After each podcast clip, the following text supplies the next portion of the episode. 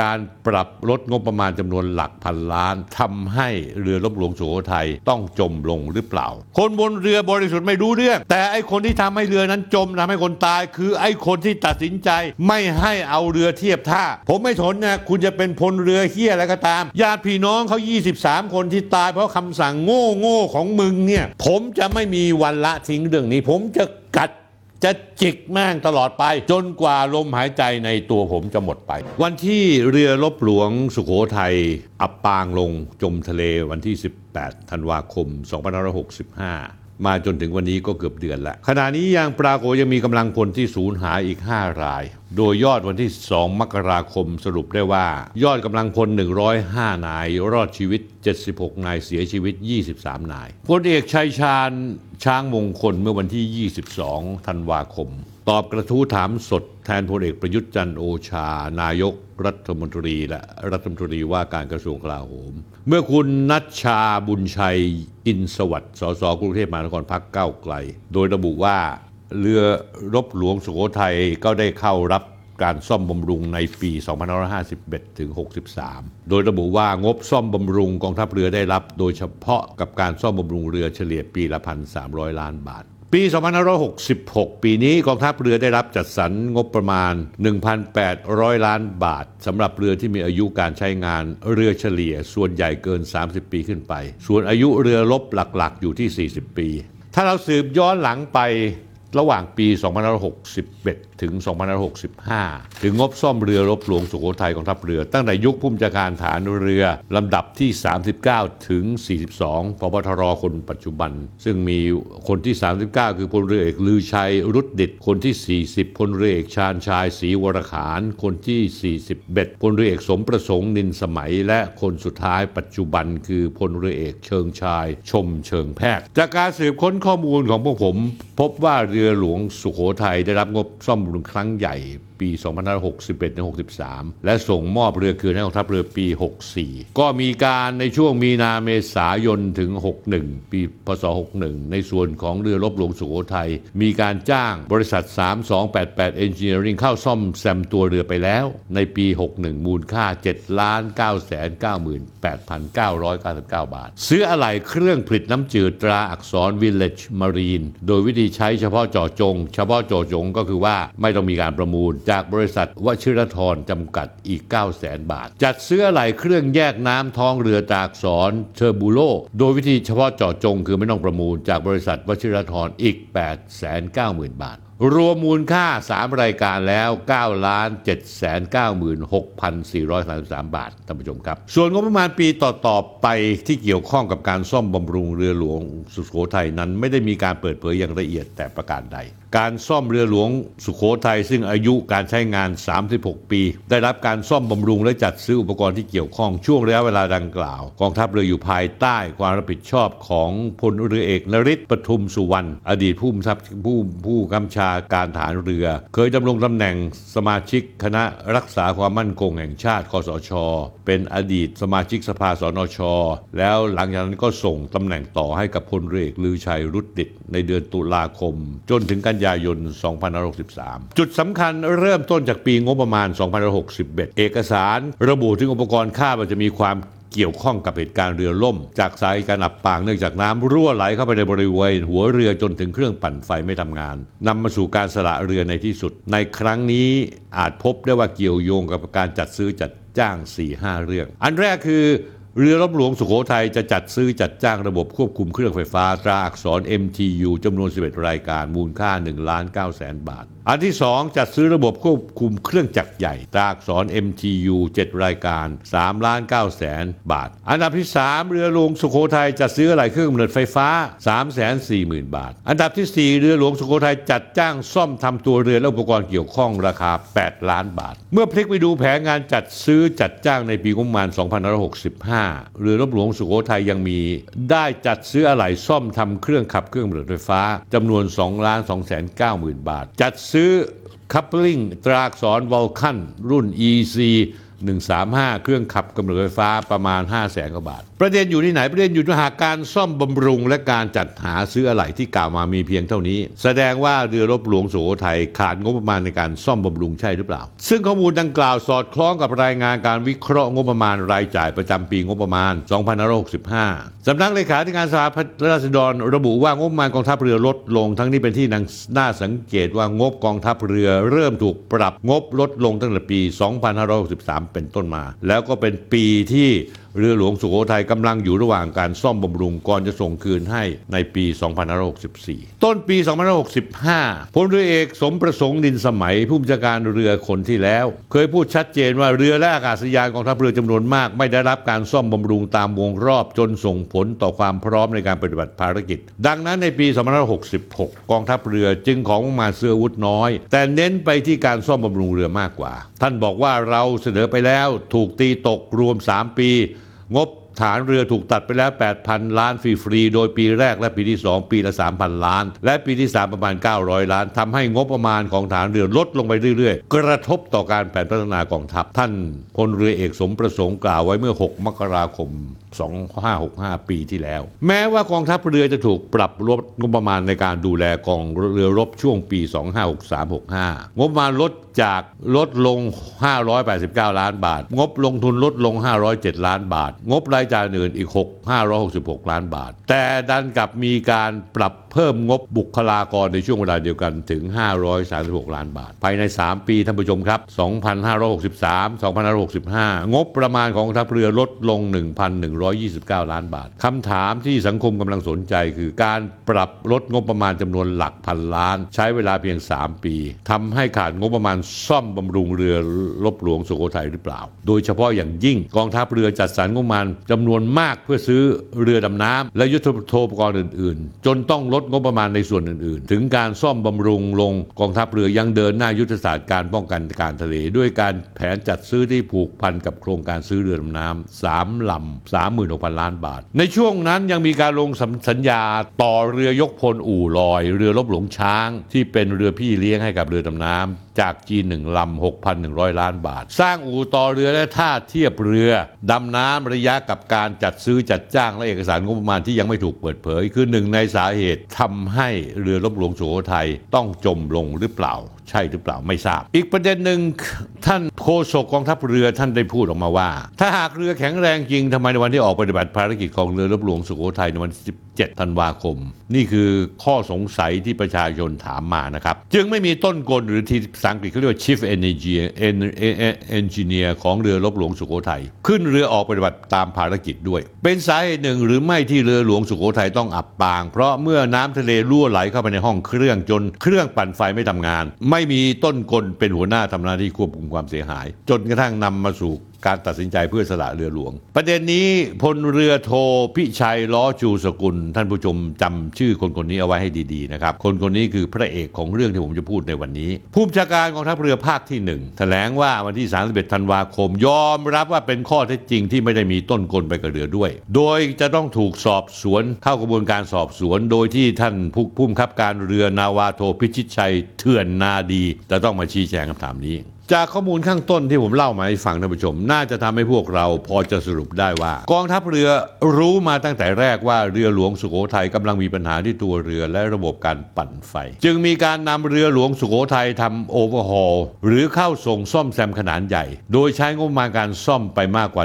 1,300 ล้านบาท แต่ผลที่ออกมาคือเรือไม่พร้อมใช้งานจริง ก็เลยต้องตั้งคำถามต่อไปว่าการซ่อมแซมที่ผ่านมามีประสิทธิภาพจริงหรือเปล่า หรืองบประมาณ 100 บาทในการซ่อมซ่อมจริง 40 บาทอีก60 บาท เข้ากระเป๋าผู้หลักผู้ใหญ่ในกองทัพเรือ และอุปกรณ์บนเรือมีคุณภาพจริงหรือเปล่า เหตุใดเมื่อเรือออกไปจึงไม่มีต้นกลหรือ Chief Engineer ไปด้วย เพราะการ ไม่เตรียมพร้อม หรือความไม่ประมาท หรือการรู้แก่อำนาจของใคร ทั้งหมดนี้เนี่ยนาวาโทพิชิตชัยเถื่อนนาดีผู้บังคับการเรือหลวงสุโขทัยและที่สำคัญที่สุดคือพลเรือโทพิชัยล้อจูสกุลผู้บัญชาการทัพเรือภาคที่หนึ่งมีส่วนต้องรับผิดชอบอย่างไรบ้างกับสิ่งที่เกิดขึ้น ทั้งหมดนี้กองทัพเรือและกองทัพไทยจำเป็นต้องสร้างความกระจ่างให้เกิดขึ้นแก่ประชาชนชาวไทยทั้งมวล เพราะเหตุใดโศกนาฏกรรมครั้งใหญ่จากเรือหลวงสุโขทัยล่มคร่าชีวิตจำนวนพลจำนวนมาก นับว่าเป็นการสูญเสียครั้งใหญ่ญ่ทั้งชีวิตสูญเสียทั้งเรือ มูลค่าหลายพันล้าน ที่สำคัญคือส่งผลถึงความมั่นคงทางกายภาพ และสั่นคลอนความเชื่อมั่น ต่อศักยภาพในการป้องกันประเทศในภาพ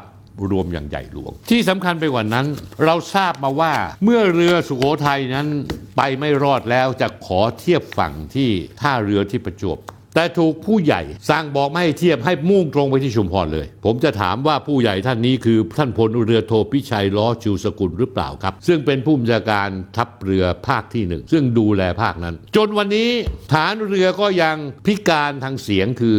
เป็นใบไม่กล้าพูดออกมาว่าใครเป็นคนสั่ง เรือลำนี้ซึ่งยังไม่พร้อมและทำท่าจะจม ซึ่งขอร้องที่จะจอดเทียบท่าที่ประจวบบางสะพาน แต่โดนสั่งอย่างเด็ดขาดว่าไม่ให้เข้าแล้วให้มุ่งตรงไปที่ชุมพรเลย ไอ้และอีตัวไหนที่เป็นคนสั่งแบบนี้ ข้อมูลนี่ชัดเจนเลยท่านผู้ชม ปฏิเสธไม่ได้มีคนร้องเรียนมาตลอด ว่ามีการสั่งคำสั่งแบบนี้ออกมาท่านผู้ชมครับ มันมีเหตุการณ์เหตุการณ์หนึ่ง ผมจะเล่าให้ฟัง วันชาปนกิจศพที่จังหวัดระยอง เปิดทางให้ทางญาติและครอบครัวของกำลังพลมารดน้ำศพนั้น มีญาติกำลังพลเรือหลวงสุโขทัยคนหนึ่งขนาดต่อแถวทำพิธีรดน้ำศพ ได้ตะโกนว่าไงท่านผู้ชมรู้ไหมสะดุดดีฐานกล้าทำดีที่สุดแล้วคนบนเรือคือผู้บริสุทธิ์ฆาตกรคือผู้ตัดสินใจ ในยะแปลออกมาว่า คนบนเรือบริสุทธิ์ไม่รู้เรื่อง แต่ไอ้คนที่ทำให้เรือนั้นจมทำให้คนตาย คือไอ้คนที่ตัดสินใจ ไม่ให้เอาเรือเทียบท่าบางสะพาน และบังคับสั่ง ตามคำสั่งทหารให้มุ่งตรงไปที่ชุมพร ผมบอกไปแล้วไงท่านผู้ชมเมื่อ EP ที่แล้วตอนที่แล้ว ผมพูดเรื่องไง ผมร้องเพลงทาเบตสมอพันธ์ออกสันดอนไปให้ให้ฟัง และผมจบเพลงนี้ด้วยคำพูดของผม ซึ่งผมยังจำได้แม่นว่าพ่อแม่พี่น้องที่มีลูกหลานที่ตายบนเรือรบหลวงสุโขทัยขอให้รู้ว่า พวกท่านลูกหลานท่านไม่ได้ตายไป เพราะว่าออกไปรบปก ป้องประเทศไทย ถึงเรือจะจมในน้ำธงทุกเสาก็จะไม่ชักลงมา แต่พวกลูกน้องญาติพี่น้องท่านลูกหลานท่าน ตายเพราะว่าไอ้คำสั่งโง่โง่คำสั่งโง่โง่ของไอ้ผู้ใหญ่กองทัพเรือ ซึ่งผมไม่รู้ว่าเป็นใคร ผมอยากถามถึงพลเรือโทพิชัยล้อชูชูสกุล ผู้บัญชาการทัพเรือภาคหนึ่ง ว่าท่านพอจะรู้ไหม ว่าไอ้โง่บัดซบตัวไหนที่เป็นคนสั่งแบบนี้ ในฐานะที่เป็นผู้บังคับบัญชาในภาคนั้น ช่วยตอบผมหน่อยได้ไหมอีกนะท่านผู้ชม ผมไม่อยากจะพูด เดี๋ยวจะหาว่าผมมีเรื่องมีราวอะไรก็ไปโทษท่านท่านพลเอกประยุทธ์จันโอชา แต่ว่าท่านผู้ชมผมไม่พูดไม่ได้ เพราะท่านดันเป็นรัฐมนตรีว่าการกระทรวงกลาโหม จากคำกล่าวงานศพของญาติผู้เสียชีวิตว่าสะดุดดีฐานกล้าทำดีที่สุดแล้ว คนบนเรือคือผู้บริสุทธิ์ฆาตกรคือผู้ตัดสินใจ 3 ปีครึ่งที่ผ่านมาที่ท่านนายกดำรงตำแหน่งรัฐมนตรีกลาโหมคาบเกี่ยวครอบคลุม กับกรณีการซ่อมบำรุงเรือรบหลวงสุโขทัยที่เกิดขึ้น 2561 ถึง 63 เมื่อเกิดเหตุ เรือรบหลวงสุโขทัยอับปางช่วงกลางเดือนธันวาคมที่ผ่านมา ท่านไม่เคยมีนโยบายเรื่องนี้ที่ชัดเจน ปล่อยให้กองทัพเรือตั้งคณะกรรมการเอง สอบสวนเอง ออกข้อสอบเอง สอบเอง ซึ่งสุดท้ายแล้ว ไอ้คนต้องรับผิดชอบ ยศในพลบางคนก็จะต้องหลุดจากคดีนี้ไป ปล่อยให้ทัพเรือทำเองเลย ตามสบายไม่มีการย้ายผู้บัญชาการฐานเรือ ไม่มีการย้ายผู้บัญชาการทัพเรือภาคที่หนึ่งเข้ามาประจำสำนักนายกเพื่อมีการตรวจสอบไม่มี แต่ทีกรณีอธิบดีกรมอุทยานนายรัชดาสุริยกุล ซึ่งเป็นน้องชายพลเอกยุวนัทสุริยกุลนายุทธยาเพื่อนสนิทของท่านพอเกิดเหตุเจ้าหน้าที่ไปจับ กลุ่มเงินสินบน 5 ล้านบาท 27 ธันวาคม ถัดมาวันเดียว ท่านกับเซ็นคำสั่งให้นายรัชดาเข้าช่วยราชการสำนักนายก เพื่อเกิดความโปร่งใสในการสอบสวน เอ้าแล้วทหารเรือล่ะทำไมท่านไม่ย้ายคนที่เป็นผู้ค้ำชาออกมาสิ ว่าเป็นคนสั่งการโง่ๆหรือเปล่า ให้คณะกรรมการและต้องเป็นคณะกรรมการอิสระ ไม่ควรมาจากคณะกรรมการของฐานเรือ เพราะทำไมมะทหารย่อมช่วยทหารด้วยกัน และทหารย่อมรับฟังคำสั่งถ้านายบอกว่าเฮ้ยมึงต้องสอบมาแบบนี้นะ ผลสอบก็จะออกมาแบบแบบนี้ท่านผู้ชมเชื่อผมหรือเปล่าท่านผู้ชม ผมก็เลยมีคำถามว่าทำไมกรณีเรือรบหลวงสุโขทัยอับปางไม่ทำอย่างเดียวกับกรณีที่ย้ายอธิบดีกรมอุทยานแห่งชาติ ท่านปล่อยกองทัพเรือโดยเฉพาะผู้บัญชาการทัพเรือภาคที่หนึ่งแถลงข่าว แล้วให้ผู้บัญชาการกองทัพเรือภาคหนึ่งจัดการสอบสวนเรื่องราวเอง ท่านผู้ชมฟังแล้วเศร้าไหม กับประเทศไทย ทั้งหมดนี้เมื่อเปรียบเทียบกันระหว่างกรมอุทยานแห่งชาติ ซึ่งโกงเงินกับคำสั่งโง่โง่ของผู้กำชาฐานเรือที่ทำให้คนตาย 23 คน นี่มันสองมาตรฐานหรือเปล่าท่านนายก หรือว่าจะจบลงด้วยการทหารช่วยทหารด้วยกันเอง นี่ไง ท่านผู้ชม ยืนยันถึงว่าความล้มเหลวของรัฐไทย fail state อย่ามาเถียงผม ท่านที่เป็นติ่งท่านนายกอย่ามาโกรธผม สิ่งที่ผมพูดนี้เป็นความจริง เป็นธรรม มีตรงไหนบ้างที่ผมพูดแล้วไม่ใช่ความจริงช่วยบอกหน่อย เอาละผมจะเล่าอะไรให้บางอย่างฟังเปรียบเทียบกันดูท่านผู้ชมจำได้ว่า 8 ปีกว่าที่แล้ว 15 เมษายน 2557 มันมีเรือเฟอร์รี่ชื่อเซวอลออกเดินทางจากท่าเรืออินชอน มุ่งหน้าไปเกาะเชจู ผู้โดยสารทั้งหมด 476 คน มีนักเรียน 325 คน ของโรงเรียนมัธยมทานวอน ได้ร่วมทริปทัศนศึกษาในครั้งนั้น ถัดมา 16 เมษายน 2557 เรือเซวอนได้เกิดเหตุอับปาง ค่อยๆ จมลงในน้ำทะเลทั้งนักเรียนครูรวมทั้งลูกเรือหลายคนติดอยู่ในเรือไม่สามารถออกได้ ตายไป 304 ราย ครู 11 นักเรียน 250 ราย เป็นเหตุการณ์ความสูญเสียอย่างใหญ่หลวง สะเทือนใจมาก เนื่องจากเหยื่อทั้งหมดเป็นเด็กทั้งนั้น เป็นเรื่องสะเทือนใจจริงๆท่านผู้ชมรู้ไหมพลเรือโทพิชัยล้อชูสกุลทราบไหมว่ามีคนคนหนึ่งชื่อนายคังมินกยูอายุ 52 ปี รองผู้บริการโรงเรียนมัธยมทานวอน ในคังบินกยูเป็นหนึ่งผู้รอดชีวิตไม่กี่ราย จากเหตุเรือเฟอร์รี่ข้ามข้ามฝากเซวอลอับปาง ยังมีนักเรียนโรงเรียนที่โดยสารดังกล่าว เสียชีวิตสูญหาย ในคังบินกยูเสียใจมาก รู้สึกผิดจากเหตุการณ์ที่เกิดขึ้น และครอบครัวของนักเรียนต่างระบายความโกรธแค้นต่อเหตุการณ์ที่เกิดขึ้นไปที่เขานายคังบินกยูรองพอโรงเรียน ได้ทิ้งจดหมายลาตายไว้ในกระเป๋ากางเกง แล้วผูกคอตาย หน้าโรงจิม จดหมายที่นายรองผู้บริการเขียนบอกว่าการรอดชีวิตแค่คนเดียวเป็นเรื่องเจ็บปวดเกินไป ในขณะที่เด็กนักเรียนกว่า 200 คนยังไม่เป็นที่รู้ชะตากรรม ผมต้องรับผิดชอบอย่างเต็มที่ต่อเรื่องนี้ เพราะเป็นคนผลัักดันเรื่องการเดินทางไปทัศนศึกษาบนเกาะจินโด พร้อมระบุข้อความว่าช่วยเผาศพผมและโปรยอัฐิบริเวณเรือเฟอร์รี่จมด้วย เพราะมันอาจช่วยให้ผมได้เป็นครูของเหยื่อนักเรียนเหล่านี้อีกครั้งในชาติหน้า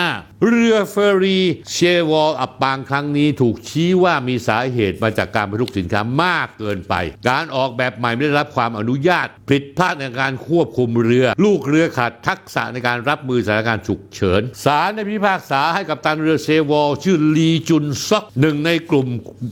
คนแรกที่ออกจากเรือนี้ก่อน ในขณะซึ่งผู้โดยสารอีกหลายร้อยรายยังติดอยู่ภายใน ถูกตัดสินจำคุกตลอดชีวิตฐานประมาทและฆาตกรรม ลูกเรือหลายคนถูกตัดสินตัดสินจำคุกชีวิตตัดตัดสินจำคุกตั้งแต่ 18 เดือนจนถึง 12 ปี เรื่องนี้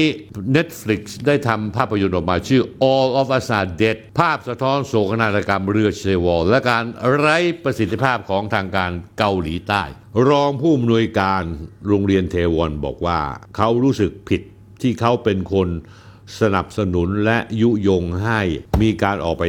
ทัศนศึกษาครั้งนี้ แล้วไอ้คนที่อยู่ประเทศไทยเป็นนายพลที่เสือกสั่งให้เรือไม่ให้จอดที่ท่าเรือบางสะพานให้มุ่งไปที่ชุมพร ทั้งที่เขาบอกว่าเรือจะจมแล้วไปไม่ไหวพายุหนักใครกันแน่ ผมอยากรู้ว่าเป็นใคร ผมอยากรู้ว่าเป็นใคร ถ้ามึงรอดไปเพราะเขาช่วยมึงเนี่ยแล้วชีวิตมึงจะมีความสุขไหมญาติพี่น้องเขา 23 คนที่ตายเพราะคำสั่งโง่โง่ของมึงเนี่ย ผมไม่ทนนะคุณจะเป็นพลเรือเฮียอะไรก็ตาม เป็นในพลยังไงก็ตาม แต่ใครก็ตามที่ใช้คำสั่งโง่โง่ๆแบบนี้ เอาละไม่ต้องถึงขั้นมาผูกคอตายหรอกเพราะว่าคุณขี้ขาดตาขาวอยู่แล้ว เพราะลำพังข้อเท็จจริงแค่นี้คุณยังไม่กล้ารับเลยว่าคุณเป็นคนสั่ง แต่ผมอยากรู้ท่านผู้ชมว่าใครเป็นคนสั่ง แล้วท่านกองทัพเรือทั้งหลาย สบายใจได้จากนี้ไป ท่านในพลทั้งหลาย แล้วคนจะเป็นขึ้นเป็นในพลทั้งหลาย ผมจะไม่มีวันละทิ้งเรื่องนี้ ผมจะ กัดจะจิกแม่งตลอดไป จนกว่าลมหายใจในตัวผมจะหมดไป เพราะผมรับไม่ได้จริงๆจับผู้ใหญ่